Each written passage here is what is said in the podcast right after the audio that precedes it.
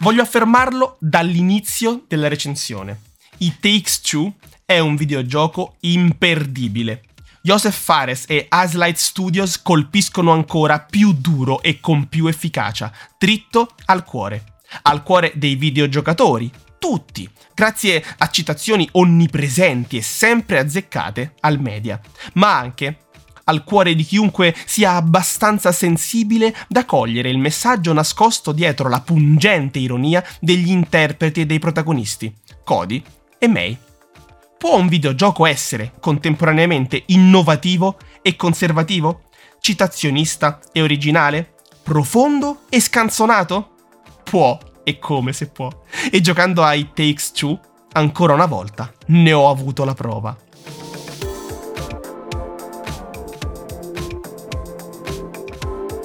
Partiamo dal principio, dal c'era una volta.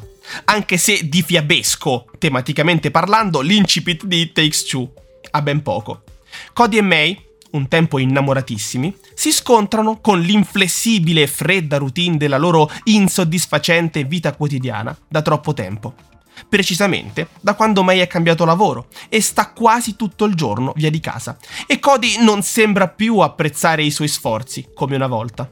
Così, i due decidono di comune accordo di divorziare e lo comunicano alla loro bambina, Rose, la quale non prende bene la decisione dei genitori e, presa dallo sconforto, si nasconde nella sua cameretta a giocare con due bambole che ha costruito per lei suo padre Cody. Rimasta sola, esprime commossa il desiderio di rivedere la sua famiglia unita ancora una volta. Ma nel farlo non si rende conto di dar vita a un incantesimo potentissimo, la magia del dottor Hakim. Incontriamo poco dopo il mistico e misterioso personaggio che per l'occasione ha preso le fattezze di un libro animato. Guarda caso, un libro a tema terapia di coppia. Ma non sono i veri Cody e May a incontrare il petulante libro chiacchierone, bensì le loro versioni bambola animate. Animate apparentemente dalle lacrime di Rose e dal suo profondo desiderio e amore per i genitori.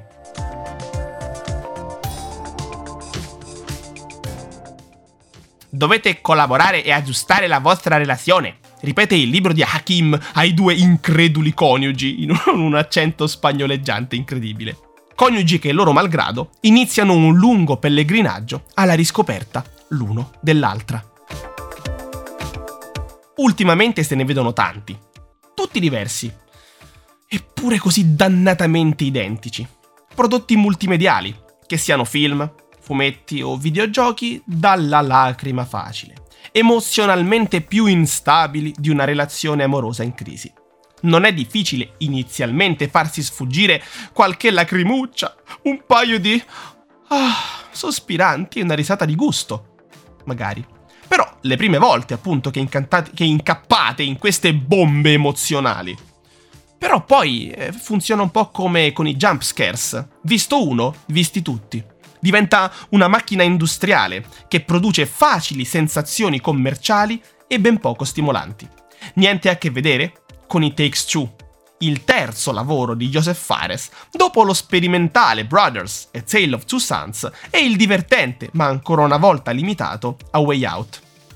A partire da una scrittura solo apparentemente leggera e in realtà ricca di non detti, sottotesti e studi psicologici degni di un vero tomo professionale sulle relazioni sentimentali, It Takes Two sprofonda nella comunicazione non verbale tra i protagonisti, animati e doppiati alla perfezione, pur nella loro semplicità compositiva, cioè non hanno una faccia, hanno un, un Picasso, cioè un bottone al posto dell'occhio, eppure riescono comunque a comunicare con il volto, con le espressioni. Chissà dove guardare, insomma, fin da subito capirà che il lavoro di ricerca svolto dai developer si estende ben oltre il tentativo di emozionare pigramente il giocatore. It Takes Two racconta una storia dolorosamente verosimile e reale, immergendoci in un lungo sogno vivido, sempre più improbabile e tortuoso, tanto più lontano dalla realtà quanto più intensi e vivificanti si fanno i temi trattati e le loro implicazioni sulla vita reale e sulla psicologia dei protagonisti.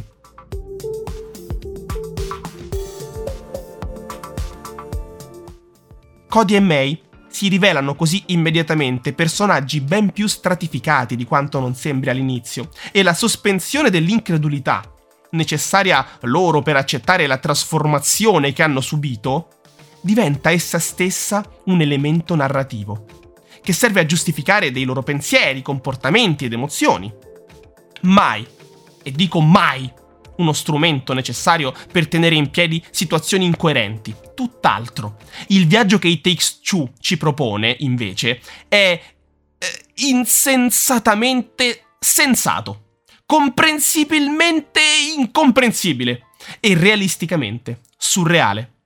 In costante bilico tra due opposti, la narrazione non smette mai di emozionare in modo genuino, perché non c'è emozione più vera di quella che non salta subito all'occhio.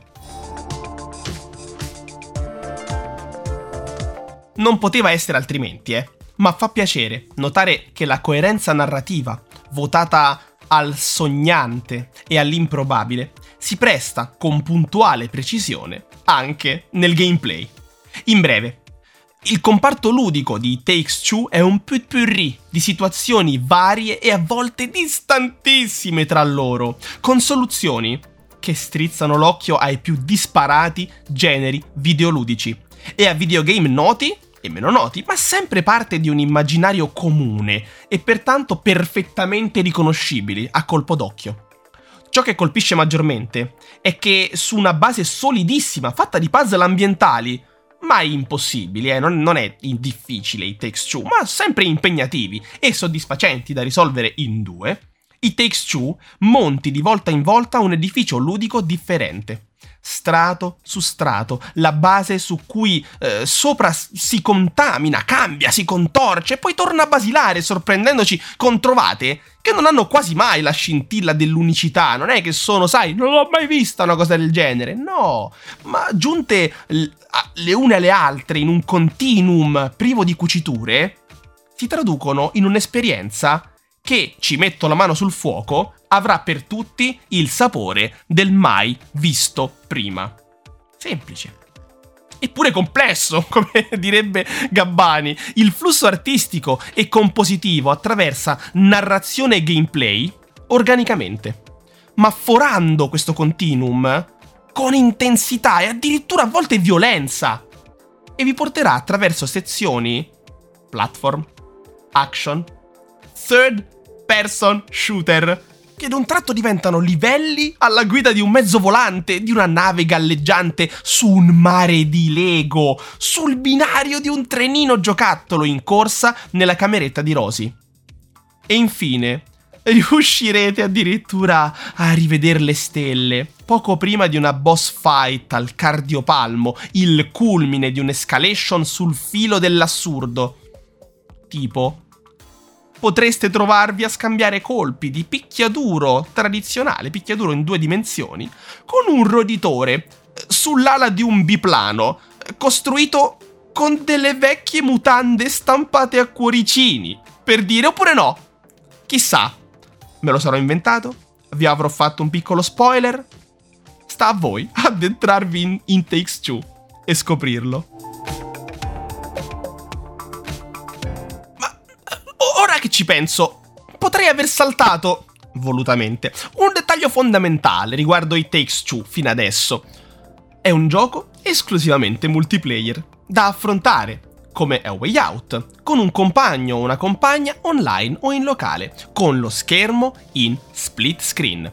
Io ad esempio ho affrontato le magnifiche sfide del gioco con Bubu, la mia compagna, divertendoci come raramente ci capitava di fare su un videogioco insieme da molto tempo. È strano, a ben pensarci, che mi colpisca e ci colpisca così tanto quando un videogame ci costringe a vivere l'esperienza in cooperazione con un altro giocatore.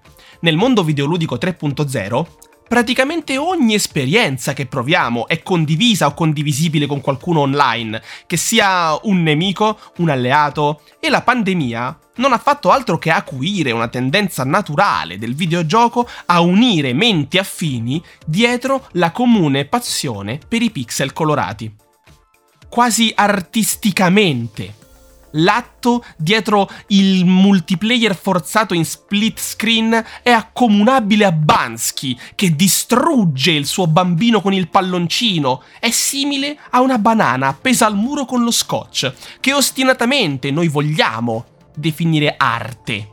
È equivalente al consegnarci esattamente quel che ci consegnano tutti gli altri. Tutti i videogiochi sono multiplayer, giorno dopo giorno, release dopo release, ma all'improvviso non è più opzionale. È obbligatorio. È obbligatoriamente cooperativo e in split screen, con una discreta dose di complicità e coordinazione combinata richiesta fra i due player per arrivare alla fine. È come tagliare con un solco una tela. Lo schermo si divide in due e ci ricorda i capolavori videoludici del passato.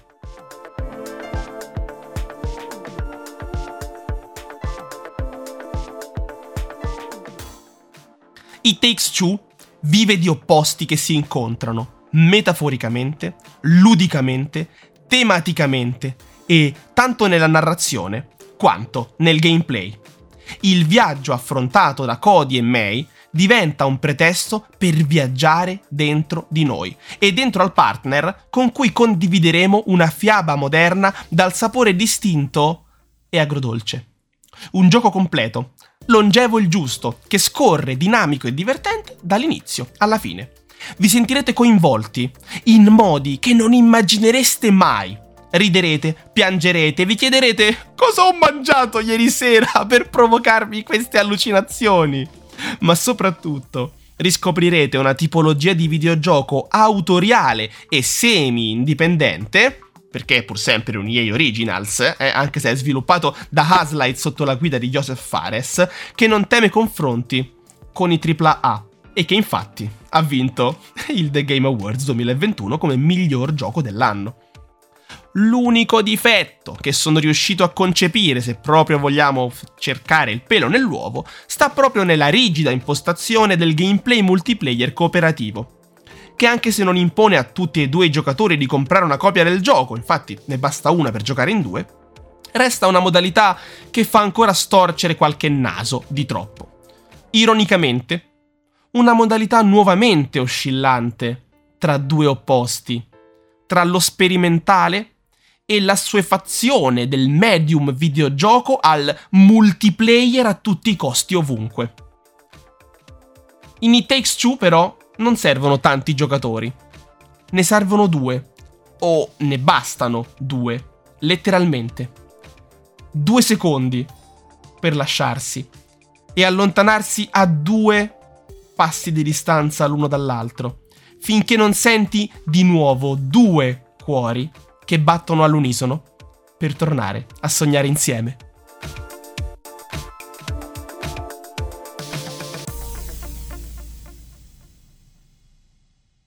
Bentornati nel mondo dei podcast di Switch and Chill, alias Lorenzo Mango, che poi sarei io.